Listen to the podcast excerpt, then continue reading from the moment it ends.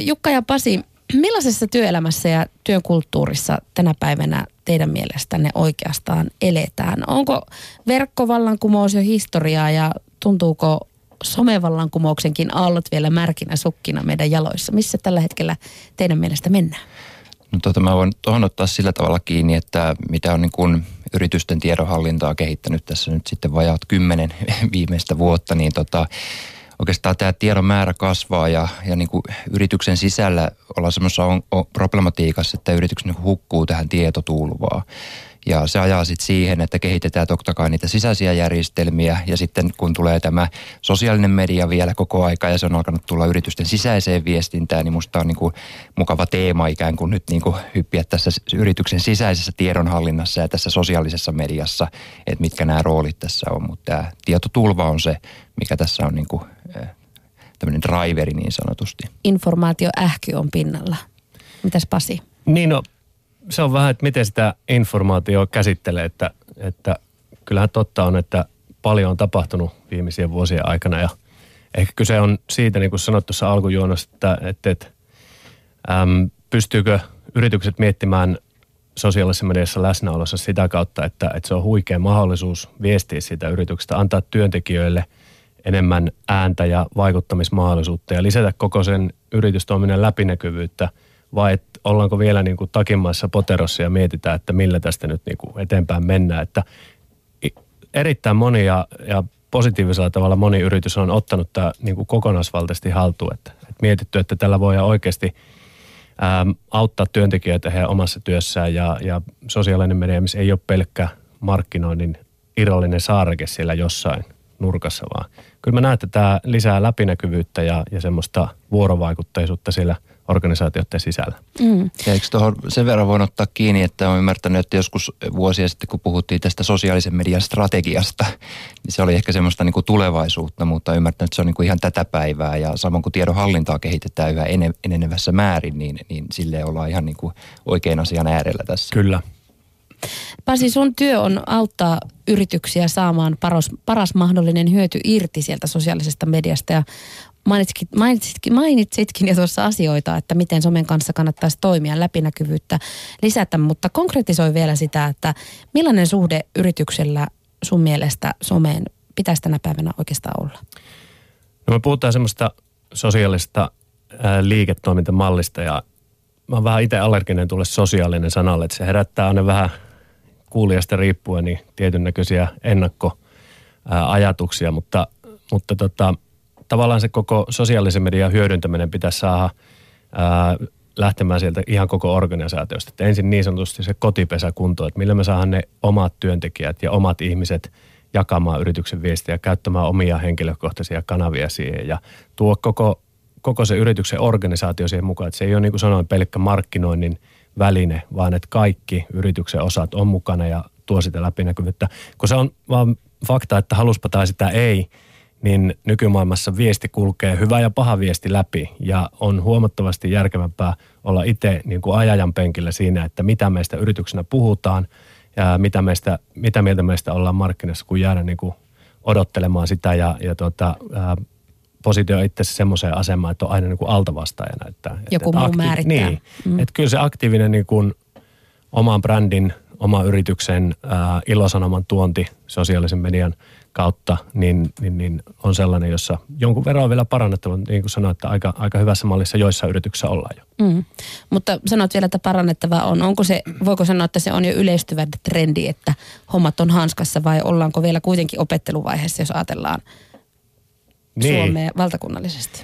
No ehkä, ehkä siinä markkinoinnin palikassa jossain jo ollaan kohtuullisen hyvässä asemassa, mutta sitten se muu, että, että millä tavalla vaikka ää, HR hyödyntää ja, ja millä tavalla – millä tavalla niin kuin sanoin, että, että saadaan se koko ää, liiketoimintamalli integroituu sinne sosiaaliseen, niin siinä on vielä opettelemista. Mm. Et pienet palaset alkaa sieltä täältä olla kunnossa, mutta se, niin kuin se kokonaiskuva ja se kokonainen nivominen, niin siinä on vielä vähän tekemistä. Mutta pienistä puroista no, isot kiloit lähtee. Jukka, tota, verkon ja somen vallankumouksiahan liittyy tietenkin oleellisena osana se, että tietotyön, eli ennen kaikkea aivopääomaan perustuvan työn määrä kasvaa jatkuvasti. Ja mainitsitkin jo tuossa, että, että yritysten tiedonhallinnan kanssa olet tehnyt jo pitkään töitä ja vasta olet julkaissut kirjankin Tiedonhallinta ja yrityksen menestys, jonka yksi keskeinen viesti on juuri se, että tiedonhallinta on elintärkeä osa sitä yrityksen toimintaa, niin ja sitä pitäisi osata siis hyödyntää sekä kehittää. Niin kuinka hyvin sun mielestä Jukka suomalaisessa työelämässä tämä asia tiedostetaan? No kyllä se tiedostetaan, mutta se, että mitä sen eteen tehdään, niin si- siinä on tietysti aika paljon variaatiota. Ja semmoinen iso teema mun mielestä koko aiheen päällä on tämä kysymys, että onko meillä oikea tieto oikeassa paikassa, oikeaan aikaan ja ajan tasaisena saatavilla. Ja tämä mun mielestä liittyy myös sosiaaliseen mediaan silloin, kun puhutaan siitä, miten se liittyy siihen yritystoimintaan. Että me vaan liikutaan eri alueilla, välillä siellä sisäisissä järjestelmissä, sitten ollaan sosiaalisessa mediassa ja tulee tämmöistä hybriditoimintaa myöskin siihen sitten mukaan. Tota, se syy, miksi mä kirjoitin tuon kirjan, niin oli yksinkertaisesti se, että että meillä on aikaa liian vähän aina. Ja, ja on kuitenkin aika iso kakku tämä tiedonhallinta, että välillä itsekin naura, naurattaa, että tota, vähän epäilee, että voiko sitä nyt ylipäätään hallita. No kyllähän sitä voi hallita, että siellä on paljon keinoja ja niin kuin Pasi sanoi, että miten sosiaalisessa mediassakin tehdään strategiaa ja tiedostetaan, että ei niinkään, että se hallinta on semmoista, että pidetään niin kuin hevosvankkureita ja valjaita tiukasti kiinni, mutta tiedetään missä mennään, ikään kuin semmoista purjehdusta ehkä enemmän. Ja siis tuo, tuo yrityksen tiedonhallinta, niin, niin mä ajattelen niin ja on niin kuin todennut, että se yrityksen liiketoiminta, niin, niin mitä se on, niin sehän on loppujen lopuksi tiedonhallinta, että kaikki työsuoritteet, mitä me tehdään, niin vaikka me tiedosteta, niin siellä taustalla on sitä tiedonhallintaa ja osaamista. Sittenhän se on terminologiaa myöskin, mihin se kääntyy. Ja sitten se menee siitä eteenpäin mun mielestä niin, että se, se vaikuttaa sinne työsuoritteisiin ja kun tiedonhallinta on kunnossa, niin työn tuottavuus paranee ja sitten se yritys näkee sen tuloksessa. Eli tämä on ihan mun mielestä sellainen looginen kaava. Ja paljonhan me tehdään asioita, mutta me ikään kuin tehdään semmoisia täsmäasioita ja sitten, sitten me ehkä yhdessä mietitään, että miten me niin kuin tiiminä ja joukkueena yhteisesti tiedostetaan tämä tekeminen ja sovitaan niin kuin näitä tapoja niin kuin sosiaalisen median viestinnässäkin.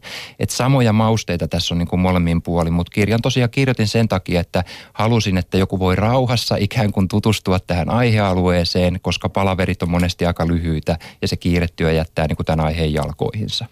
Mulla on varmaan itsellä tuossa opettajat, että pitää lukea se teikäläisen kirja heti kun mahdollista. Tuo rupesi kuulostaa niin mielenkiintoista.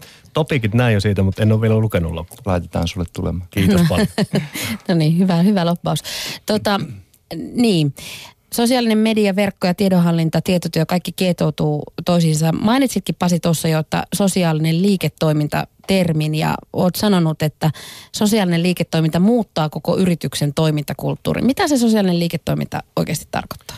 Meillä on vain tunti tässä aikaa, mutta tota... Sä kato, varmasti osaat vanhana niin, radiomiehenä varsinkin tiivistä. No tota, niin, siis niin kuin sanoin tuossa aluksi, että tavallaan se liiketoimintamalli vaatii sitä koko organisaation sitouttamista ja, ja se esimerkki pitäisi lähteä siltä, siltä ylimmästä johdosta. Että aika vaikea äm, vaatia esimerkiksi, että rakennetaanpa meidän, meidän yritykseen ja organisaatioon sosiaalinen liiketoimintamalli, mutta meidän ylimpinä päätteinä olla itse siinä mukana, tehkää te muut. Se lähtee sieltä ja siinä on niin keskeisiä periaatteita se, että koko yrityksen henkilöstö on, on sitoutunut jakamaan yrityksen ää, viestejä omissa kanavissa ja sehän on niin kuin huikea mahdollisuus. Tästä on julkaistu kaiken näköisiä enemmän tai vähemmän luotettuja ja luotettavia tilastoja, mutta, mutta sanotaan näin, että jos, jos esimerkiksi ää, työntekijä omassa ää, vaikkapa LinkedIn-kanavassa jakaa yrityksen viestiä ää, omalle ystäväpiirille, niin sen tehokkuus on kuusinkertaista verrattuna siihen, että se tulee suoraan yritykseltä. Ja monestihan äm, niin kuin sanoit, nämä jää semmoista vähän erilliseksi saarekkeeksi. Me pitäisi saada ensin tietysti siitä lähtemään, että, että kaikki ihmiset on siinä mukana ja, ja tavallaan yhdistää niin kuin myynnin ja markkinoinnin ja palveluntuotannon koko kaikkien yrityksen toimintojen ää, niin kuin sitouttaminen ajattelemaan sillä tavalla, että, että, että äm, kaikki toiminnat rakentaa niin kuin sitä yrityksen menestystä yhdessä. Et ei nähdä sille, että joku toiminto on, on äh, kuluja, joku on rahantuoja ja joku tekee markkinointia, mutta me tehdään vaan tätä. Et, et se on tavallaan niin kuin kokonaisvaltainen hallinta. Ja sit siitä, siitä tietysti niin kuin, äh, eri, eri palaset, vaikka, vaikka markkinointi ja, ja muuten, niissä on sitten niin kuin, äh, omat, omat niin kuin sosiaalisen liiketoiminnan ajatusmallit, että puhuttiin, puhuttiin niin kuin tiedonhallinnasta, niin sit siinä esimerkiksi asiakastiedonhallinnassa, että millä tavalla äm, me pystyttäisiin yhdistämään sosiaalisessa mediassa kerättyä asiakastietoa ja hyödyntämään sitä sitten siinä koko markkinoinnista. Se menee sitten jokaisessa tietysti liiketoiminta-alueessa sitten vielä niin kuin omaksi pienemmäksi ja tarkemmin määritellyksi asiaksi. Mutta ehkä summattuna se, että se on, se on kokonaisvaltaista kaikkia liiketoiminnan osia koskevaa mm. toimintaa. No voiko yritys enää tänä päivänä menestyä ilman, että se on näkyvillä verkossa? No kai se teoriassa voi menestyä vielä. Mutta sä vielä. sitä mieltä, että ei. No e, niin. No, Sä niin. naurahat sen näköisesti, että Niin, tai, tai sanotaan, että tota, äm, kyllä mun mielestä niin kuin aika pitää olla kohtuullisen, kohtuullisen itsevarman vastarannan kiiski, jos tällä hetkellä uskoo näin, että, että mulla on niin rautasta tekemistä ja on niin rautainen liiketoiminnan ammattilainen ja idea on niin kunnossa ja kaikki, että en mä tarvi, tarvi sosiaalista mediaa. Siis sehän on niin- ihan niin kuin jättäisi, jättäisi täysin äh, tavallaan äh, tällä hetkellä suurimman median hyödyntämättä, missä ihmiset eniten kuitenkin aikaa viettää, niin ei se ainakaan kovin järkevää ole. niin. Ja voisiko tuolla jotenkin niin kuin profiloitua, että ikään kuin, että en näy missään, että mainostaa sitä, että jotenkin tämmöinenhän voisi niin, nyt olla jopa laita mahdollista. Vaan, laita vaan kyltin tuohon tehtaan pihaan ja uskon, että kyllä se siitä. Niin, luodaan vähän tämmöistä salamyhkäisyyttä. Niin. Tota toi, mä itse mietin tuossa, mulla oikeastaan viimeisen vuoden aikana tämä sosiaalinen media tullut ehkä tärkeimmäksi omassa käytössä, että mä oon ollut ehkä vähän huono siinä aikaisemmin. Sitten mä mietin, niin kuin, että mistä se johtuu, niin mä jotenkin itse, että kyllä mä oon seurannut ja näin, mutta mä oon jotenkin miettinyt, että, että jos ei mulla ole silleen niin kuin ehkä jaettavaa, niin miksi minä tavallaan sitten, että jotenkin mä en ole halunnut ehkä vaan sitten niin kuin lähetellä niitä viestejä eteenpäin ja poimintoja tehdä siellä, koska aika moni muu tekee niitä jo tosi hyvin, niin, niin nyt ehkä ajattelin sitten, että, että kun tämä tiedonhallinta teemana, niin jotenkin tätä kautta aktivoiduin, mutta, mutta näitä mm. tulokulmia on hirveän monia, että se, että tuosta tekeekin hirveän rikasta, että voi ikään kuin valita sen oman tulokulman siihen sosiaaliseen mediaan. Mm. Ja mulle on ihan positiivinen yllätys se, että toki niin kuin tehnyt, tehnyt tuolla liike-elämässä sitä tiedonhallinnan kehittämistä, joka sillä tavalla on aika niin kuin perinteistä niin kuin tekemistä ja kehitystoimintaa siellä yrityksen sisällä, niin nyt sitten kun jotenkin aktivoidun itse tuossa niin kuin sosiaalisen median puolella, niin kuin LinkedInissä ja näin poispäin, niin, niin yllätyinkin, että, että valtavasti tuli viestejä, jotka liittyy siihen minun päivätyöhön, mm. että joku tunsi jonkun ja sitten tuli hyviä keskusteluja, että olen itsekin ehkä vähän huonosti niin kuin käyttänyt sitä aikaisemmin, nyt aion, aion parantaa tapani. Ajattelepa, kun tässä tunti jutella, niin Jukka, sulla tulisi tästä aihemäärästä näistä keskusteluista niin varmaan 400 twiittiä. Että sulla olisiko ajasta, niin sulla on seuraavaksi kahdeksi kuukaudeksi sisältä Joo, mä en, mä en uskalla mennä enää työpaikalle sitten. Että tota. Mutta toisaalta se vähän myöskin paineistaa. Kyllä se pikkasen, niin kuin, jos ihan rehellisiä ollaan, niin jos vaikka tuota Twitteriä seuraa, niin kyllähän sitä puhutaan vielä pikkasen semmoisena ankkalampena myöskin, että, että siellä ei kuitenkaan kaikki vielä ole, mutta että jonkinlaista kiinnostavuuttakin mitataan sillä, että onko seuraajia ja paljonko niitä seuraajia on ja näin, niin, niin kyllä mä ainakin välillä sitä mietin, että no mikä se on sitten se oma tulokulma, että mikä tekisi siitä mun twiittaamisesta niin kiinnostavaa, että, että se toisaalta tukisi mun duunia ja, ja sitten veisi jotenkin mun omaa persoonaa jonnekin somemaailmaa eteenpäin. Mitä te ajattelette sitä paineen tunteesta?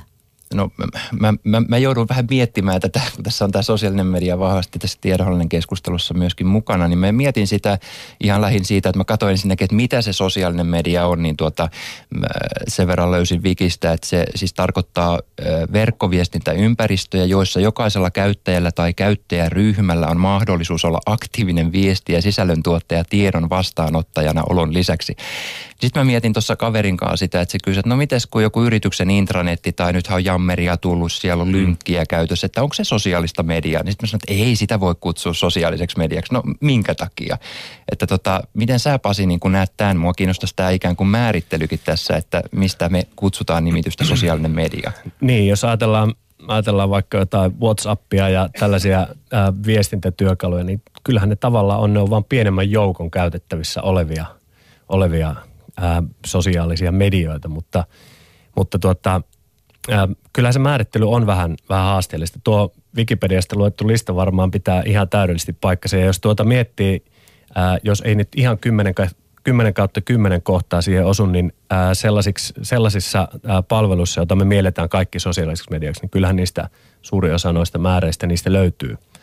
Et tuota, mutta se, se määrittely on tietenkin, tietenkin hieman haastavaa. Toi oli mun mielestä tosi hyvä termi, kun teidän sivuja tuossa kävin, kävin muutama päivä sitten läpi tämä sosiaalinen liiketoiminta. Että siinä oli musta ihan hyvä niin kuin, niin kuin kombinaatio tätä molempaa puolta, että sitähän se on noin aika mm. tiivistetysti mun mielestä. Mitkä tota, palvelimet tällä hetkellä on in tai tai kuplii pinnan alla? No tota, kyllä, kyllä niin kuin ihan fyysisen koon ja, ja pitkäaikaisuuden vuoksi niin Facebookia ollaan tasaisin väliajoin kuoppaamassa, mutta kyllä puheet kuolemasta on vielä vahvasti liioteltu ja seuraavien vuosien ajan, että se, se syy, minkä takia, minkä takia Facebook on, on pitänyt ja pitää pintansa, on se, että kyllä ihminen, ihminen joka on tuon tyyppisen niin kuin yleispalvelun, sosiaalisen median yleispalvelun kerännyt koko ystäväpiiriä ja koko elämä ja siellä on vuosikausia omaa, omaa elettyä elämää. Se on aika vaikea vaihtaa yhtäkkiä kokonaan toiseen. Se, mitä, mitä tapahtuu, on, että ennen kaikkea nuoremmassa ikäpolvessa niin etitään sellaisia enemmän kohdennettuja sosiaalisen median palveluja, jotka vastaa johonkin tiettyyn käyttötarpeeseen. Paras esimerkki on ehkä Tinder, ajatellaan treffaamisen ja ihmisten tapaamisen kautta, niin, mm. niin, niin se, se, se, se kertoo sitä, että se pirstaloituu ja ennen kaikkea nuoret käyttäjät tunnistaa sieltä, käyttää sujuvasti viittä, kuutta, seitsemää palvelua ja käyttää aina palvelua sitä, joka vastaa, vastaa sitä tiettyä tarvetta, ää, vaikka Foursquarea johonkin muuhun kuin, kuin sitten ää, YouTubea johonkin muuhun ja Ähm, Mutta YouTube ja Facebook on tietysti valtavan suuria, 2,4 miljoonaa kuukausittaista käyttäjää Suomessa ja, ja kanavien luonne muuttuu. Esimerkiksi YouTube oli aikoinaan pelkästään videoiden katselukanava. Nyt se on Googlen jälkeen maailman toiseksi suuri hakukone. Kun ihmiset haluaa nähdä, että millä tavalla leivon kakun, niin se haetaan YouTubesta, että siitä saadaan videon muodossa ja kuvan muodossa ohjeet ja, ja niiden niin käyttötarkoitukset vähän elää. Jos ajatellaan työelämän näkökulmasta tätä kaikkea, niin jokunen vuosi sitten puhuttiin muun muassa siitä, siitä että miten yritysten pitäisi kehittää omat somekäyttäytymisohjeet työntekijöille, esimerkiksi Facebookia varten. Mutta sitten toisaalta tänä päivänä, niin kuin tuossa jo kerrottekin, niin tänä, tai erilaisia näitä palvelimia ja kanavia on niin paljon, että kyllähän niin kuin yksittäisten henkilöiden kontrollointikin on vähintään haastavaa. Mitä te ajattelette siitä, kun toisaalta yhtä aikaa puhutaan läpinäkyvyydestä ja kaikesta tästä helposti saatavilla ja tavoitettavissa olemisesta, niin pitäisikö ihmisille kuitenkin antaa siihen omaan työrooliin liittyen jonkinlaiset somekäyttäytymissäännöt vai pitääkö luottaa ihmisen omaan järkeen? No jos miettii yritysten niin kuin sisäisessä tiedon, tiedonvaihdossa, miten tämä näkyy, niin yrityksellähän on niin kuin, ä, tyypillistä tämmöinen kontrolloiva käyttäytyminen. Ja, ja tästähän on puhuttu, että miten nämä sosiaalisen median työkalut ikään kuin tulee yritysten käyttöön. Okei, meillähän on nyt niin kuin jammeria ja lynkkityyppisiä käytössä ja ne on, ne on kohtuullisen suosittuja ja ne toimii. Siellä on mahdollisuus kontrolloida näitä käyttöoikeuksia pikkasen, niin mitä siellä jaetaan. Sitten mikä on kasvava, niin tämä, tämä omien laitteiden käyttöhän maailmalla kasvaa. Eli työntekijät, tämä bring your own device-ajattelu, eli sä valitset laitteet ja ikään kuin yrityksen järjestelmät pitää olla saatavilla siellä laitteissa, pädit ja kännykät ja näin. Ja, ja tämä on esimerkiksi tuolla USAssa sellainen kasvava trendi, että ihmiset jopa, jopa valitsee työpaikkoja sen perusteella, saanko käyttää näitä tuttuja laitteita. Että minun ei tarvitse alkaa opettelemaan näitä dinosaurusjärjestelmiä, missä tiedostoja on valtavasti lokeroissa ja en löydä ja se niin kuin ahdistaa ihmisiä. Ja sitten tähän someen tämä linkki tulee mun mielestä sitä kautta, että näissä omissa laitteissa on aika paljon näitä sosiaalisen median työkaluja – ja seuraavaksi ehkä ne alkaa kytkeytyä, että sä pääset niiden kautta myös sinne sisäisten, sisäisiin yritysten tietoihin kiinni. Mutta tämä on niin kuin laitteiden ja ohjelmistojen tämmöinen niin yhteissulautuma ja mä oon niin kuin kuvannut sitä sillä termillä. Mä, mä ajattelen, että se on tämmöinen yhteistoimintaympäristö, joka tulee loppujen lopuksi olemaan. Semmoinen niin kuin hyvin hybridiympäristö, että siellä on elementtejä ja kun ohjelmistot ja tekniikka kehittyy, niin me voidaan niin kuin vaan sulavasti liikkua laitteesta, että jos mä nyt työpaikalla läppärillä luen jotain ja kommentoin, kommentoin johonkin lyhyt keskusteluun, niin sitten mä hyppään junaan ja jatkan sitä kännykällä sitä ja se on osittain mun työntekoa myöskin siinä. No, joo, mä tässä nappasin kiinni tuosta, sanoit äsken Jukka-Pekka tuommoisen kontrolloiva käyttäytyminen termin. Ja täällä nyt tuli äh, Stubbista, eli pääministeristämme pieni äh, huomio siitä, että ainakin hän on onnistunut ää, niin kuin twiittailullaan vaikuttamaan ammattinsa arvostukseen aika paljon. Ja näinä aikoina, jos mietitään vähän vanhaa aikaa, kännissä kun toikkaroi kyläraitilla, niin muutama kymmenen ihmistä näki ja se tilanne oli siinä. Nyt kun teet saman somessa, niin se on sitten tuhansien ihmisten nähtäville ja se on ainiaan siellä. Onko jokainen työntekijä yhä enemmän firmansa käyntikortti myöskin somen ansiosta? Kyllä mun mielestä on ja, ja tota, tietenkin jos mennään, mennään niin kuin ihan, ihan sanotaan tavalliselle tasolle, että ei puhuta julkisuuden henkilöstä, niin, niin, niin tietysti tämän tyyppisiä ää, ongelmia ei mun edelleenkään ole. Tietenkin, että kenenkään ei tarvitse miettiä omaa tekemistä, tekemistä jos on näkyvässä, näkyvässä nokan, nokan ää, nenässä olevassa roolissa, mutta mun mielestä se on vaan niin kuin positiivinen asia. Siis mä en näe sitä millään tavalla niin kuin negatiivisena, että ihmiset tarvitsisi kytätä olkansa yli. Ja kun sä sanoit tuossa aikaisemmin, että mikä se, mikä se niin kuin, pitääkö ää, rajoittaa viestintää tai tällaista, niin kyllä jos nyt karikoidusti sanoo, niin kyllä se ongelma ei ole vielä siinä, että, että sitä pitäisi rajoittaa, vaan sitä pitäisi rohkaista tällä hetkellä, että millä tavalla työntekijät ja millä tavalla, millä tavalla sitä yrityksestä kerrotaan. Että et, kyllä siinä niin kuin on huikea potentiaali vielä käyttämättä, että me tuossa lämpiössä puhuttiin just siitä, että – että, että jos sulla on tuhannen hengen organisaatio, jos ajatellaan ihan tämmöisellä puhtaalla maalaisjärjellä, että ja yritys kertoo jonkun viestin. Ajatellaan, että ehkä tylsimmillään osavuosikatsauksen vaikka. Jos ne tuhat työntekijää jakaa sen omissa sosiaalisen median kanavissa, että heidän kaikki tuhat ystävää saa sen, saa sen näkyville, niin kyllähän tämmöisen niin kuin kaiken puolin viestien jakamiseen pitäisi älyttömästi rohkaista. Siellä on olemassa hienoja työkaluja ja pelisääntöjä. Totta kai pelisäännöt pitää olla, että eihän nyt mitä tahansa voi sanoa eikä, eikä pidäkään, mutta se ongelma onkin, ehkä tässä asia on ollut niin päin, että niitä sääntöjä luodaan ihan tajuttomasti, mutta ei rohkaista. Ja se monta kertaa niin kuin pelottaa ihmiset, voinko mä sanoa näin. Jos niin kuin nyrkkisääntönä ajatellaan, niin jo maalaisjärki sanoi, että jos yritys on julkaissut omassa sosiaalisen median kanavassa jonkun viestin, totta kai se voi jakaa kaikki työntekijät, pitäisi jakaa. Siitä pitäisi palkita. Mutta jos rupeat arvostelemaan, tätähän on sattunut Suomessa, että kyseenalaista työnantajasi viestin tai, tai päätöksen tai jonkun muun uutisen ja sen jälkeen voit olla liemessä. Niin, se on tietysti sitä, sitä kulttuuria, että miten, miten niin kuin, ä, tässä ajassa ja elämässä työnantaja elää. Kyllä mä ymmärrän sen täysin, että, että, että ä, jos lähdetään niin kuin, ä, retostelemaan tavallaan yrityksen sisäisiä asioita julkisesti, niin e, e, eikä se ole koko niin kuin sosiaalisen median sinänsä ajatuskaan.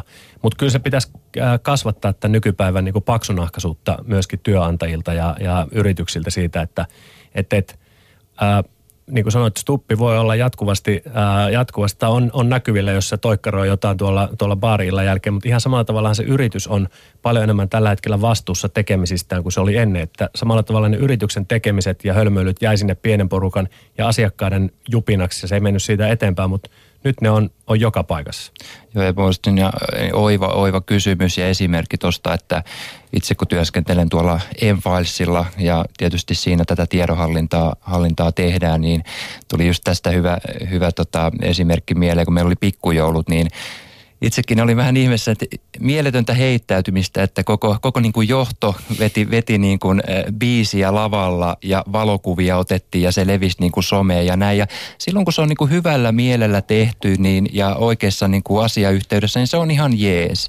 Ja kyllä mun mielestä niin kuin Stupinkin tavallaan noin noi lähdöt, niin, niin ne on rohkeita välillä, mutta pitää ihmiset aika monesti niin kuin unohtaa ne. Et jotenkin sitten kun ne liittyy johonkin asiayhteyteen, niin se voi olla rohkeita, mutta meillä on seuraavana päivänä uudet jutut ja usein se vaan sitten muistetaan ihan positiivisena asiana, mutta kyllä mä tota rohkeutta kanssa, että se on myös tämmöinen kulttuurinen asia tämä, tämä niin kuin, että se vaatii vähän itseltäkin peiliin katsomista, että tota, et, et kyllä mä nyt tämän voin sanoa mm. tai näin, näin näyttäytyä täällä, täällä verkossa, että ei, ei, ei, se, ei se niin kuin, että kyllä, kyllä sitten ne pahat keissit on, on niin kuin oikeasti aika kaukana muualla siitä, siitä tavallisesta. Mä taisi olla meidän toimitusjohtaja, joka käytti tällaista termiä, kun joku uusi työntekijä kysyi, että, että uskaltaako hän sanoa tätä ja tuota, niin sanoit, että muista, että tosiaan vanha sanonta, että aina on helpompi pyytää anteeksi kuin pyytää lupaa. Niin, hyväksymisen kulttuuri.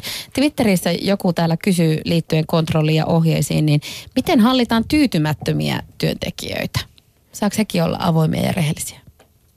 No mä voin lyhyesti tuosta, siis ty- tyytymättömyys, joo, totta kai saa olla tyytymätön ja, ja usein mä niin kuin mietin sitä, että mi, mistä se johtuu, että ihmiset on tyytymättömiä. Että niin kuin tiedonhallinnassahan se tarkoittaa sitä, että kun jos ihan käytännön esimerkki, niin mä en löydä tietoa, en pysty jakamaan, olen pimennossa, on tämmöisiä tiedon saarekkeita. Tavallaan toimiminen tämmöisessä ympäristössä monesti tuottaa sitten tyytymättömyyttä, että eihän kukaan synny lähtökohtaisesti niin kuin tyytymättömäksi ihmiseksi, että kyllä sillä aina joku syy on siinä.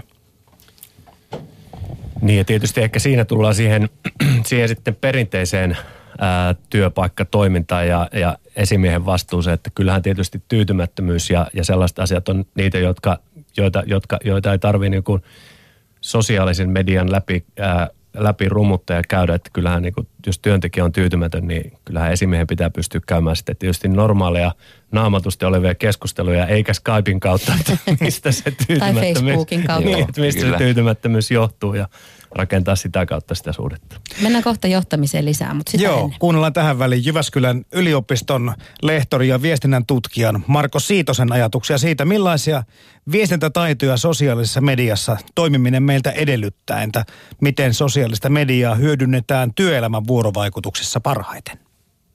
Se tietenkin riippuu hirveän paljon siitä työn luonteesta. Että edelleen meillä on aika paljon sellaista suorittavaa työtä, jossa ei välttämättä ole aikaa eikä tarvetta siellä keskellä työpäivää alkaa ähm, kirjautua tietokoneelle tai katsomaan tällaisia sosiaalisen median palveluita. Ja sitten toisaalta on entistä enemmän sellaisiakin työtehtäviä, joissa, joissa tämä nimenomaan on tärkeää ikään kuin pysyä kartalla sen organisaation tapahtumista ja toisaalta hyödyntää sitten niitä verkostoja sekä sen organisaation sisällä että organisaatioiden välillä. Eli sanotaan vaikka, että tällainen klusteriyhteistyö, jossa eh, tietyllä tavalla niin kuin periaatteessa kilpailevat organisaatiot kuitenkin tekee yhteistyötä yli näiden eh, organisaatioiden rajojen, niin sellainen on myös tätä päivää. Ja, ja tietysti tällaisessa toiminnassa viestintäteknologia nimenomaan on todella arvokasta. Mitä ajattelet siitä, että tarvitaanko ö, työelämän verkossa toimimiseen ja toisaalta siellä nimenomaan sosiaalisessa mediassa toimimiseen, niin erityisiä vuorovaikutustaitoja. Millaisia asioita siellä verkossa toimimisessa kannattaa viestinnän ja vuorovaikutuksen näkökulmasta erityisesti ottaa huomioon? Tietyllä tapaa ne taidot ja tiedot ja motivaatiot, joita tässä uudessa viestinnäympäristössä tarvitaan, on hirveän samanlaisia kuin aikaisemminkin tarvitut. Ne vaan saattaa tulla vähän eri tavalla esiin tai ne saattaa olla vähän yllättäviäkin. Mä nostan ihan yhden esimerkin tästä.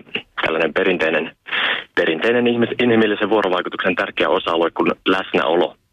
Niin se on tärkeä myös teknologian välitteisessä ympäristössä. Eli tietenkin me ymmärretään se, että jos me keskustellaan jonkun kanssa kasvokkain, niin on hyvin turhauttavaa, jos toinen ei ole läsnä. Eli katselee muualle ja selailee jotain kirjaa tai, tai äh, näprää kännykkää tai muuta tämmöistä vastaavaa ja me haluttaisiin, että se vuorovaikutuskumppani on siinä niin kuin läsnä. Mutta kyllä tämä toimii teknologian välitteisessäkin ympäristössä, eli, eli on hirveän helppo silloin, kun vuorovaikutus on teknologian välitteistä, niin ikään kuin unohtua tai jäädä näkymättömiin. Ja se vaatii ehkä vähän semmoista ylimääräistä ponnisteluakin, että, että tota, sanotaan vaikka johto, johtavassa asemassa oleva henkilö äm, muistaisi olla läsnä. Eli ihan yksinkertaisesti vaikka vastata ajallaan viesteihin ja, ja kertoa menemisistään ja tekemisistään toisille. Ja, ja just tällaisessa tarkoituksessa se sosiaalinen media saattaa olla tärkeää. Ja, ja jos, jos tätä ei niin tiedosta, niin se saattaa jäädä ja saattaa jäädä sitten helposti tekemättä. Eli lyhyesti tämä vastaus on siis, että, että ne perinteiset, perinteiset sellaiset niin kuin arkijärkiset ajatukset hyvästä vuorovaikutuksesta, niin kyllä ne pätee edelleen, mutta niitä saattaa joutua ajattelemaan vähän uusiksi. Ja vähän tarkemminkin ehkä jopa. Ehkä vähän tarkemminkin joo. Ja sitten niin kuin vuorovaikutuksen ja viestinnän kohdalla usein tapahtuu, niin, niin asiat on ikään kuin näkymättömissä, eli meidän tietoisuuden ulottumattomissa, ja sitten me mennään autopilotilla pitkälti tätä arkea, ja sen vuoksi olisi tärkeää aina silloin tällöin pikkasen pysähtyä ja miettiä niitä omia tapoja toimia ja sitä, että ehkä ihan konkreettisestikin tarkastella, että mitäs mä nyt oikein teen, että, että tota, miten mä tätä sähköpostia käytän tai, tai miten mä ihan perinteisiäkin välineitä, niin kuin vaikka puhelinta, että, että millainen mä oon sen kanssa ja missä mä toimin parhaiten ja missä mulla ehkä olisi kehittämisen paikka. Sosiaalisen median yhtenä vahvuutena pidetään sen läpinäkyvyyttä ja sitä, miten se esimerkiksi madaltaa hierarkisiakin raja-aitoja myös työelämässä. Niin mitä viestinnän tutkija Marko Siitonen ajattelet, ajattelet tutkijana suomalaisen johtamisen kulttuurista ja sitten toisaalta sosiaalisesta mediasta? Kuinka hyvin ne sopivat yhteen vai onko suomalaisilla johtajilla vielä paljon opittavaa somen hyödyntämisestä? Aika iso kysymys. Varmasti opittavaa on meille kaikilla edelleen. Välineet ja mahdollisuudet kehittyy niin nopeasti, että, että vaatii todella aktiivista paneutumista, että pystyy edes tietämään, että mitä kaikkia mahdollisuuksia on tarjolla. Ähm, tällä hetkellä mun kokemus ja se, mitä on sitten tuolta, tuolta omien ja muiden tutkimusten kautta nähnyt, niin kyllä suomalainen työelämä on sillä tavalla ihan, ihan hyvällä mallilla, että meillä oikeasti ajatellaan ja, ja paneudutaan näihin johtamisenkin kysymyksiin ja, ja ihmisten arvot ja arvostukset esimerkiksi tällaisen, että halutaan osallistua ja halutaan, halutaan tulla kuulluksi ja, ja halutaan olla niin kuin osana sitä päätöksentekoa, niin kyllä nämä on olemassa sekä työntekijäpuolella että sitten johtajien keskuudessa ja aika paljon arvostetaan tällaista ajatusta esimerkiksi jaetusta johtamisesta. Eli että siitä, että, että ihmiset aktiivisesti osallistuu virallisesta asemastaan riippumatta siihen johtamistyöhön ja johtamisviestintään. Se on tietysti se läpinäkyvyys on aina haasteellista, koska osa päätöksistä, kaikki päätökset ei voi olla läpinäkyviä. Kaikki asiat ei voi olla kaikille samalla tavalla näkyvillä ja se vaan ehkä jo, joissain tapauksissa lisäisi sitä ikään kuin informaatioähkyä ja sellaista tulvaa, joka sitten tulisi, että se on niin tarpeenkaan. Että varmaan se tasapainon löytäminen on semmoinen hankaluus tässä asiassa. Vielä viimeisenä kysymyksenä, millaisena osana suomalaisen työelämän tulevaisuutta näet verkon ja sen sosiaalisen median? Ovatko ne pysyvä osa meidän työelämää vai muuttuuko niiden merkitys työelämän työkaluina tulevaisuudessa? Millaisia visioita sinulla tutkijana tästä on, Marko Siitonen? Kyllä ne varmasti tulee nyt lähitulevaisuudessa pysymään. Ja ei ole nähtävissä mitään sellaista trendiä, että, että vuorovaikutuksen ja viestintäteknologian merkitys vähenisi.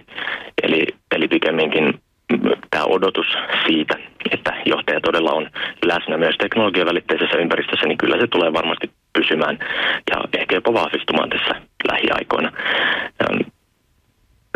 Odotan, että entistä enemmän hyödynnetään kaikenlaisia ryhmätyöteknologioita ja, ja sellaisia yllättäviäkin tapoja ja paikkoja viestiä.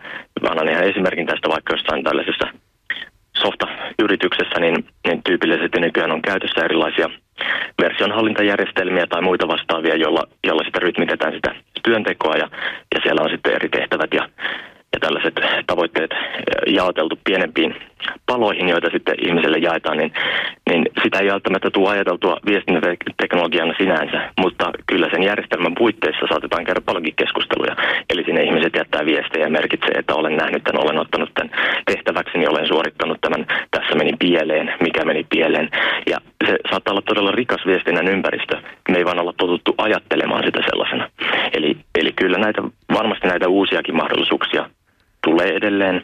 Ja pikkasen se vaatii aktiivisuutta ja sellaista avointa mieltä, että sitten jaksaa kartoittaa niitä ja, ja ennakkoluulottomasti, mutta samalla kriittisesti arvioida, että mikä työkalu mihinkin tehtävään sitten sopii. Kertoo Jyväskylän yliopiston lehtori ja puheviestinnän tutkija Marko Siitonen kello on 11.37. Puheen päivä. Kuuntelet siis työ- ja elämäohjelmaa, jossa puhutaan tänään siitä, miten someverkko ja tiedonhallinta kietoutuvat työelämässä toisiinsa. Vieraanamme ovat sometoimisto Dinglen asiakkuusjohtaja Pasi Piipponen sekä tiedonhallinnan asiantuntija ja tietokirjailija Jukka Lindeen. Jukka ja Pasi, millaisia ajatuksia teillä Marko Siitosen puheista heräsi? No si- siihen kyllä otan kiinni, että, että selkeästi viitattiin työkalutasolla se- semmoisiin kohtiin, missä on niin kuin sosiaalisen median toimintojen piirteitä, ikään kuin mitä käytetään, käytetään työelämässä. Ja toi, toi, toi niin kuin johtaja, johtajan rooli siinä, niin kuin, että miten ikään kuin toimii, toimii vetäjänä tässä sosiaalisen median purjeveneessä, niin se, se on ehkä vähän semmoinen yksilöllinen, yksilöllinen niin kuin kulma siihen, että onko aidosti omaa kiinnostusta siihen. Ja musta tämä niin kuin liittyy myös siihen, että millä toimialalla työskentelee. Että jos se on niin kuin luonnollinen ikään kuin, niin kuin työnteon ympäristö tai sosiaalinen media, niin silloin, silloin siihen varmaan keskittyy ja sitä suunnitellaan. Ja se on ikään kuin siellä kahvipöydillä ja keskusteluissa neuvotteluhuoneessa tämä aihe. Ja jossain sitä ei vaan ole, niin kuin tuossa verkon, verkon kautta oli tuo yksi, yksi viittaus, mistä keskusteltiin, niin, niin tota, ei, eihän kaikille se ole mikään pakollinen asia. No joo, ei tietenkään. Ei ihmisiä, ihmisiä voi pakottaa ja pakottamalla yleensä ei parhaita lopputuloksia synny. Että kyllä, se, kyllä se lähtee tietysti siitä rakentamisesta ja niin kuin sanot, johtamisesta siitä, että pitää pystyä näyttämään esimerkkejä ja, ja niin kuin todentaa niitä, niitä hyötyjä ihmisen ää, henkilökohtaiselta kannalta, että miksi, miksi kannattaa olla aktiivinen, miksi kannattaa näkyä. Mm. Ja sitten ehkä just toi, että, että niin kuin johtamisesta on tullut henkilökohtaisempaa ja tavallaan tämä verkko- ja digiaika on tuonut johtajat meidän niin kuin iholle näille, näiden, näiden eri kanavien niin kuin myötä.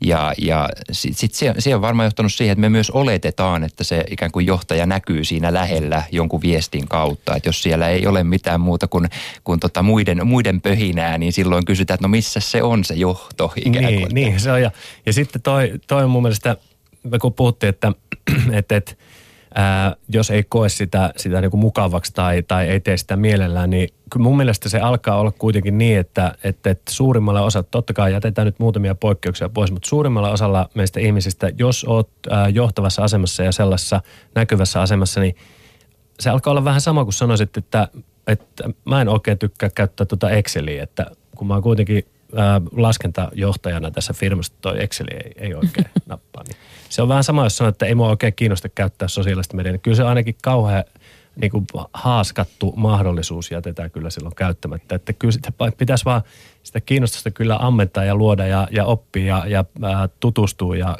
jos sitten vielä sen jälkeen sanoo, että tämä ei ole mun juttu, niin – eikä hyväksyttävää, mutta moni sanoo sen pikkasen liian löyhin perustein.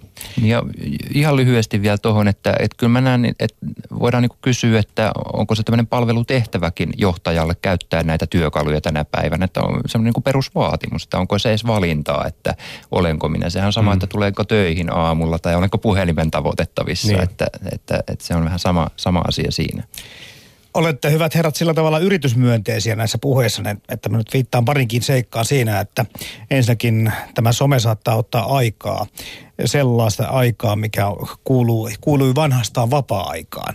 Eli moni tekee tätä, kuten vaikka allekirjoittaneet täällä toimittajat, kun on saatu lapset nukkumaan, niin alkaa sometus. Palkkaahan sitä ei erikseen makseta. Ok, ei, ei sitten maksetakaan ja voi olla, että se meidän omaa sosiaalista pääomamme nostaa ja meidän verkostoa parantaa, mutta on olemassa myöskin someriippuvuus. Eli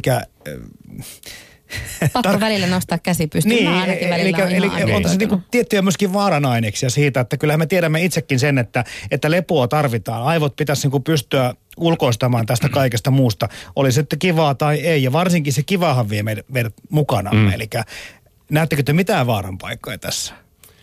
No ka- kaikessahan pitää nähdä vaaran paikkoja kyllä. Mutta, Eikö elämä perustu riippuvuuksiin niin, tavallaan? Mutta siis toi mitä sanoit, niin, niin, niin tämä on, mä väitän, että tämä on jollain tavalla nyt niin kuin sukupolvien välinen kuilu, kun meistä ei kukaan tai nyt enää ihan 20 tai 18 V olla. Mutta hyvin lähellä. Mutta ei. hyvin lähellä. Niin, niin se tavallaan se meidän ajatusmaailma, ää, jotka on elänyt aikaa ennen digitaalista vallankumousta, niin on täysin erilainen.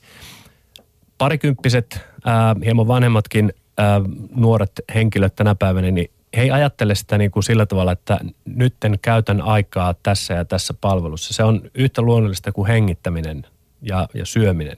Että sitä ei niin kuin edes mielletä sellaiseksi ää, ajankäytöksi. Se on, se on sitten elämää ja olemista ja, ja ihan samalla tavalla kuin liikuttelet käsiä, niin, niin, niin niitä liikutellaan nyt jossain pädillä tai, tai näppäimistöllä. Että, mutta ymmärrän, että, että niin kuin, ää, ikäpolvea vanhemmalle porukalle, niin se, se on niin kuin velvollisuus enemmänkin. Ja, mutta tähän muuttuu ajan myötä. Ja, ja tota, mutta kyllä mä oon samaa mieltä, että ei nyt ihmisen pidä niin kuin addiktoitua mihinkään, että ei, ei sen paremmin sosiaalisen median tai laitteiden käyttöön kuin vaikkapa tikaheittoa, jossa alkaa viedä 12 tuntia elämästä, niin huonosti menee silloin. Kohtuus kaikessa ja omena päivässä. Mm, Jukka. Joo, ja onhan sillä tavalla toi niin kohtuullinen some riippuu riippuvuus ihan, ihan jees, että jos ajattelee, että siellä nyt sitten jaat tai kommentoit, keskustelet ja joku sitten tykkää siitä, niin kyllä se rohkaisee sitten jatkamaan sitä, että sehän on sama kuin, niin kuin kahvipöydässä tai muuten keskustelussa, ikään kuin tämä analogia siinä, siinä että, että sitten, sitten sitä mielellään tekee, mielellään tekee sellaisia asioita, jotka edistää niin kuin omaa hyvinvointia, ajattelua, sitä, että sä voit antaa muille. Ja niin kuin ehkä tuohon toi teema mun mielestä on enemmän tänä päivänä, niin kuin, että ollaan läsnä.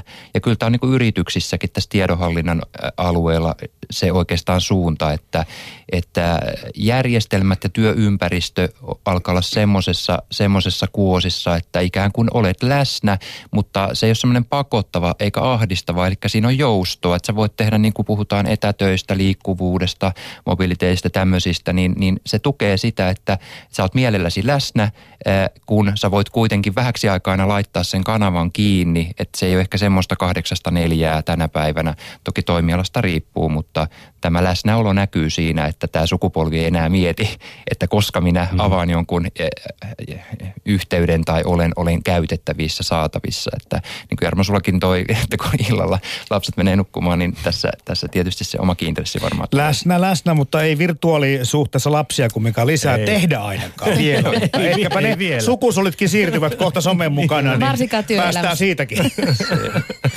tota, sä Pasi nyt olet parikin kertaa sanonut sen, että johtajat ei voi jäädä poteroihin ja sä oot myöskin kirjoittanut mm. Dinglen verkkosivuilla, että sosiaalinen media muuttaa sitä johtamista. Niin avaa vielä sitä, että miten se sitä muuttaa ihan käytännössä.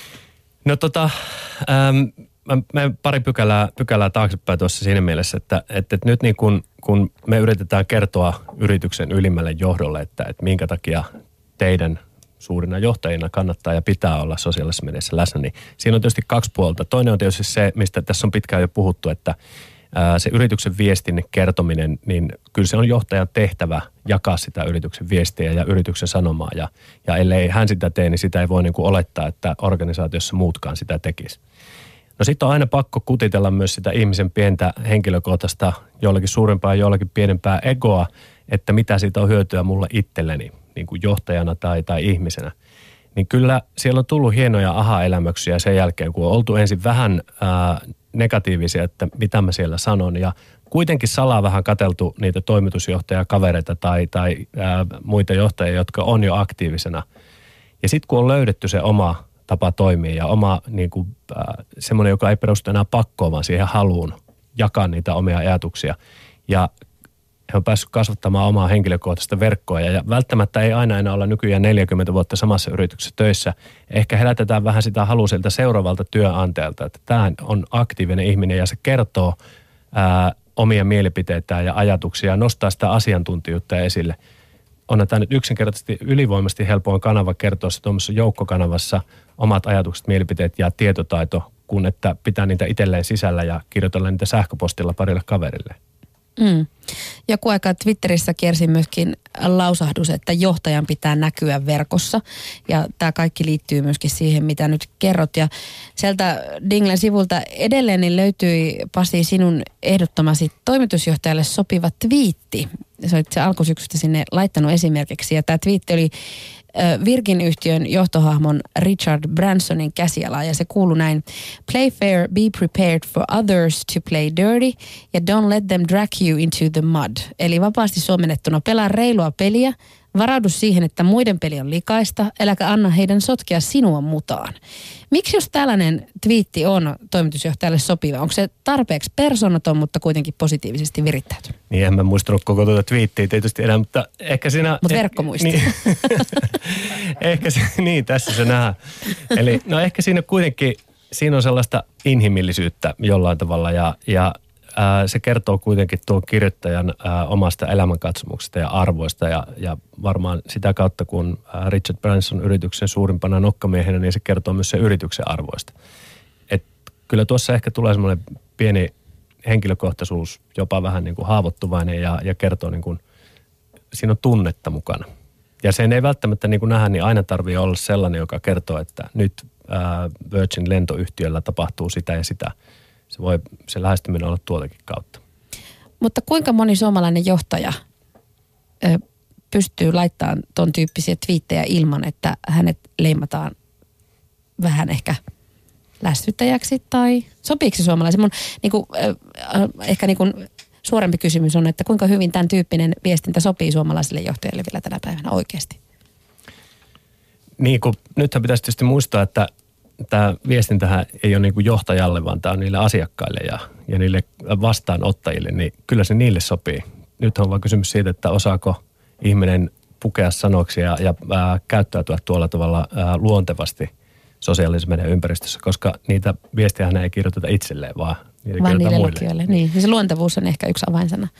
Joo, ja sitten semmoinen ehkä tulee mieleen, että se miten, miten me toimitaan siellä niin kuin perinteisessä yritysympäristössä, että saattaa olla jotain teemoja, asioita, jo, joissa meitä arvostetaan, jo, ehkä tietyille vitseille jopa nauretaan siellä töissä, niin sitten pitää muistaa, että kun mennään sinne sosiaaliseen mediaan, niin, niin se yleisö onkin yhtäkkiä aika erilainen että siinä tapahtuu tämmöinen muodonmuutos sen viestin sisältöön.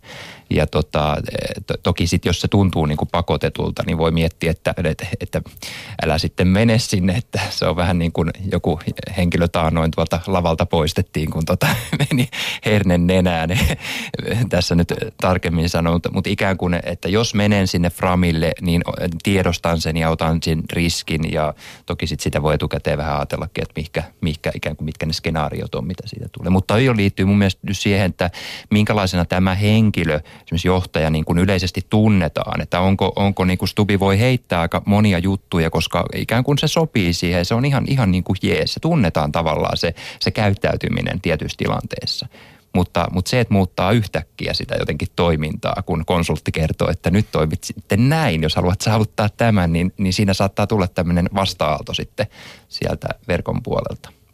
Niin tuli tähän vielä, tähän Hannankin niin kuin kysymykseen liittyen se, että esimerkiksi joillekin, joillakin mediapersoonilla vaikkapa on kaksi tiliä Facebookissa tai Twitterissä, voi olla muuallakin, missä on tämmöinen julkinen minä ja sitten on se yksityinen minä ja sitten se jaetaan eri tavalla ja käyttäydytään eri tavalla. Mutta se, että, että jotenkin nyt jos tässä Stubbiakin on käytetty esimerkkinä näissä Twitterin käytössä, niin, niin tämmöinen niin kuin totta kai se riippuu, että mitä, mitä halutaan viestiä ja kenellekin, mutta vaikka puhutaan vaikka isomman yrityksen johtajasta, niin eikös pieni tunnelataus kuitenkin siellä mukana siinä, koska ei se, niin kuin se uutinen itsessään ole semmoinen, mihinkä ihmiset tarttuu tai ne tuntee mitään. Että jos sen jotakin laittaa semmoista henkilökohtaista mukaan, eikö se ole aina jollain tavalla positiivinen juttu? Siis ehdottomasti, kyllä. Ja, ja jos ajatellaan, ähm, että minkälaisena, kun jokainen ihminen on, on, äh, jonkinasteinen brändi ja sitten sit mietitään, että on, on olemassa tietysti yritysbrändejä, niin kyllähän samat laaja-alaisuudet pätee, pätee molempaa, että ei kukaan halua niin kuin, äh, olla kanssakäymissä semmoisen kasvottoman yrityksen kanssa, jolla, ei ole niin kuin, jolla on joku fasadi ja, ja siitä ei saa niin kuin minkäännäköistä otetta. Ja samahan, me, samahan toimii kyllä ihan niin kuin henkilöviestinnässä. Että totta kai, että äh, tunnetta, äh, sellaista – tunnistettavuutta. Että kyllähän se on niin kuin ehdottomasti semmoinen, joka vetoaa, vetoaa ihmisiä, saa aika reaktioita. Ja tuosta tekisin kyllä niin kuin sillan taas tähän yrityksen sisäisen tiedonhallinnan kehittämiseen, että perinteisesti me suoritetaan omia työtehtäviä hyvin itsenäisesti. Ja se tärkein, niin kuin mikä sykkii tuossa ottalla, on tunne siitä, että kunhan minä vain selviän täältä. Okei, tämä on niin kuin tämän, mm-hmm. tätä ajan henkeä ja kilpailua ja näin. Mutta jos me mentäisiin siitä miettimään, että miten tuo minun kaveri selviytyy nyt, kun minä teen näitä asioita, että helpotanko hänen työtä, niin ehkä siitä päästäisiin tämmöiseen tiimiajatteluun ja se on just sitä tiedonhallintaa, mitä itse haluan olla kehittämässä, koska sieltä, sieltä syntyy sitten sitä yhteistä näkemystä ja ikään kuin sitten tämä osien summa onkin yhtäkkiä paljon enemmän ja vahvistaa, yksilösuorittaminen. Niin ja vahvistaa toisaalta myöskin sitä ihmisten jaksamista siellä töissä. Ja yksi termi, eli pyri olemaan niin kuin helppo muille. Tämä avoimuus myöskin tuossa verkossa, niin muusta se on sitä, että vähän tuodaan sitä omaa persoonaa, eikä niin mietitä eikä hiota kulmiin. Se on yleensä aika tylsää se liian hiottu. Niin silloin sä oot helppo muille, niin syntyy vähemmän tämmöistä niin kuin epäselvyyttä siinä, siinä dialogissa. Aivan. Sä tota, Pasi, oot myöskin kirjoittanut siitä, että miten miten sosiaalinen liiketoimintamalli tuo henkilökohtaisemmat suhteet myös asiakkaisiin. Miten se sitten näkyy? No tota, se näkyy tietysti asiakaspalvelussa ja, ja koko siinä kuluttajakäyttäytymisen hyödyntämisessä. Että joskus pari vuotta sitten Aalto-yliopisto ja Focus teki tämmöisen tutkimuksen, niin, niin, niin jos vähän simplifioidaan sitä, niin äm, kaksi kolmasosa ihmistä haluaa hoitaa ostoprosessia nykypäivänä ilman kanssakäymistä yrityksen edustajan kanssa. Eli ihmiset on, on tottunut jo siihen, että, että ää, sehän on niin kuin loogista osto, nyky, nyky, nykymaailman ostokäyttäytymistä, että, että, että haetaan ensin tietoa vaikka brändin kotisivuilta tai, tai sosiaalisen median ryhmistä. Sitten haetaan omilta kavereilta suosituksia ja se lähtee niin kuin purkautumaan sitä kautta se koko ostokäyttäytyminen. Ja jos niin kuin nämä palikat on pois käytöstä yrityksellä, niin, niin se on nykypäivänä aika haasteellista. Ja tämä, tämä toimii kaikissa niin kuin esimerkiksi myyntiorganisaatioissa, että, että, että äm, ihmiset kun etsii esimerkiksi uusia palvelun tarjoajia, niin, niin, niin he etsii vaikka LinkedInistä ja he löytää sieltä, sieltä sitten, sitten vaikka, vaikka Juka ja katsoo sieltä, että minkä sellainen kaveri tämä on, että minkälaista kokemusta ja kompetenssia, mitä hän on tehnyt. Että se, se toimii myös niin kuin tuolla ää, niin kuin B2B-maailmassa, mutta ennen kaikkea kuluttajatuotteessa, niin se, siellä on niin kuin pakko olla, kun sä sanoit alussa, että pitääkö, tai puhutte, että pitääkö yrityksen olla, että voiko toimia mm. ilman, niin jos niin kuin ää, ylivoimaisesti suurin osa ihmistä hakee ja, ja miettii, tekee ostopäätöstä niin kuin verkon hakujen perusteella, niin kyllä siinä on hyvä olla läsnä. No onko joku yritys, joka tällä hetkellä hallitsee tämän ö, toiminnan hyvin? No joo, siis tuosta markkinoista kyllä, kun mä käyttäisin McDonaldsin äh, mobiiliaplikaatio kyllä, kyllä ehdottomasti esimerkkinä siitä, että siellä on tietysti sitä asiakastietoa äh, hallitaan jo aika hyvin näin, että tällä hetkellä taitaa olla aina ladatuimpien applikaatioiden listalla, että monta sata, monta sata tuhatta suomalaista käyttää sitä ja, ja kun sinne rekisteröidyt, niin, niin, niin sinne tietysti tallentuu susta tiettyjä, ää, tiettyjä tietoja. Ja kun paikannuspalvelut on päällä, niin parhaimmillaan se tarkoittaa sitä, että vähän ennen lounasaikaa, kun sä oot kävelemässä Mannerheimin tiellä, niin sulle voi tulla suoraan viesti, että hei, tuossa on sadan metrin päässä seuraava myymälä ja sieltä saat Pirtelön kaupan päälle, kun tuut syömään meille lounaa. Ja, ja tähän pitää niin kuin mennä, että, että se mainonnan pitää olla oikeasti kohdennettu. Jos se on relevanttia ja kohdennettu, niin se on hyvä asia. Eikö ja taas näin? se tunne ja se henkilökohtaisuus Just myöskin. Näin. Ja tuostahan on, tuosta samasta muistan, että monta vuotta sitten on ollut jo keskustelua, että hienoa, että nyt näitä applikaatioita on tullut. Ja varmaan niin kuin yleisökin on äh, hyväksynyt sen, että, että voin ottaa vastaan. Minulle saa lähettää, lähettää kohdennettua viestintää, kuhan se on nimenomaan suoratettua ja minua kiinnostavaa. Että tämä infoähky, että tämmöinen fluudaus ja liian mm. paljon kerralla, niin sitä ei saa. Mutta toi ihan sama itse asiassa on, on yritysten sisälläkin tulos, eli tämmöinen niin tilauspohjainen tiedonsaanti. Eli sä kerrot järjestelmälle, että minkä tyyppistä tietoa sä haluat saada, niin sitten se ikään kuin antaa impulssin sulle sähköpostille, että nyt tämä dokumentti on syntynyt tai tämä asia on tehty. Ja se on niin kuin kivaa, koska, koska silloin mun ei tarvitse niin kuin kaivaa sitten tietoa. Mm. Aika säästyy. Kyllä. Loppu lähenee, meillä on vielä pari minuuttia aikaa. Tässä keskustelussa on jo useasti todettu se, että, että verkko ja sosiaalinen media ja tieto, tiedonhallinta, ne kaikki on vahvasti toisiinsa kytköksissä, niin Pasi Piipponen ja Jukka Lindeen, millaisia mahdollisuuksia te näette näiden kolmen kombinaatiossa tulevaisuuden työelämän kannalta? Jopa se oli helppo kysymys tähän loppuun. Mikä on elämän tarkoitus? Joo, otetaan se ensin. no, tota, ihan ihan se, sen verran, kun tämä tavallaan tuotantopainotteinen yhteiskunta on nyt muuttunut tämmöiseen digitaali, digitaali äh, äh, suuntaan, niin kyllä mä sanoin, että tässä on niinku tämä on jopa kansallinen kysymys tämä niin kuin tiedonhallinnan kehittäminen, koska sitten sieltä tulee sitä työn tuottavuutta ja, ja tehoa. Et se on niin kuin musta isompi kysymys kuin semmoinen työkalukysymys vaan tässä. Ja, ja mun mielestä meillä on niin kuin osaamista, että Enfaisillakin kun tehdään, meillä on maailmanluokan toimintaa, huipputuotteet, niin, niin ja ympäri maailmaa toimitaan. Niin, niin, siis tämä on nyt ehkä sitä rohkeutta vaan ja, ja informaatioyhteiskuntana mun mielestä meillä on paljon annettavaa, sen tuolla kentällä näkee, mutta ehkä tämän sosiaalisen median kautta me voidaan tulla vähän näkyvämmäksi mm. vielä verrattuna tähän hetkeen. Niin ja sitten suomalaiset on kuitenkin, äm, sanotaan teknisten välineiden äh, omaksumisessa aika hyviä aina. Äh, ne laitteet sinänsä ja, ja järjestelmät omaksutaan, mutta, mutta kyllä meillä on pikkasen vielä niin kuin tässä, tässä äh, ihmisten ajattelutavassa ja, ja siinä rohkaistumisessa on paljon tekemistä. Että suomalaisen nyt ei varsinaisesti maailmalla tunneta kaikkein puhelijempana ja ulospaan suuntautuvana kansana, niin, niin, niin ähm, kun, me, kun me osataan hyödyntää laitteita olemassa olevia mahdollisuuksia ja tuo niin, niin kuin oikeasti aitoa omaa tunnetta mukaan ja, ja opetetaan hyödyntää niin kuin parhaalla mahdollisella tavalla, niin kyllä Suomesta tulee vielä sosiaalisen mediankin ää, yksi kovimmista kansakunnista tässä maailmassa. Somekingi globaalisti. Kyllä. Kertokaa vielä Jukka ja Pasi, että mitä te nyt aiotte sitten twiitata, kun menette tämän keskustelun jälkeen Twitteriin? Ihan jos, rehellisesti. Jos junassa to, verkko toimii, niin laitetaan twiitti tulemaan. Mä, mä, te, mä jätän, sen jännit, jätän sen sanomatta, koska että mä toivon, että kaikki tulee katsomaan Twitteristä, että mitä sinä on tullut. Toi on ehkä parempi. Kiitokset vierailusta tietokirjailija tietohallinta-asiantuntija Jukka Lindeen ja sometoimisto Dinglen asiakkuusjohtaja Pasi Piipponen. Kiitos, Kiitos. paljon.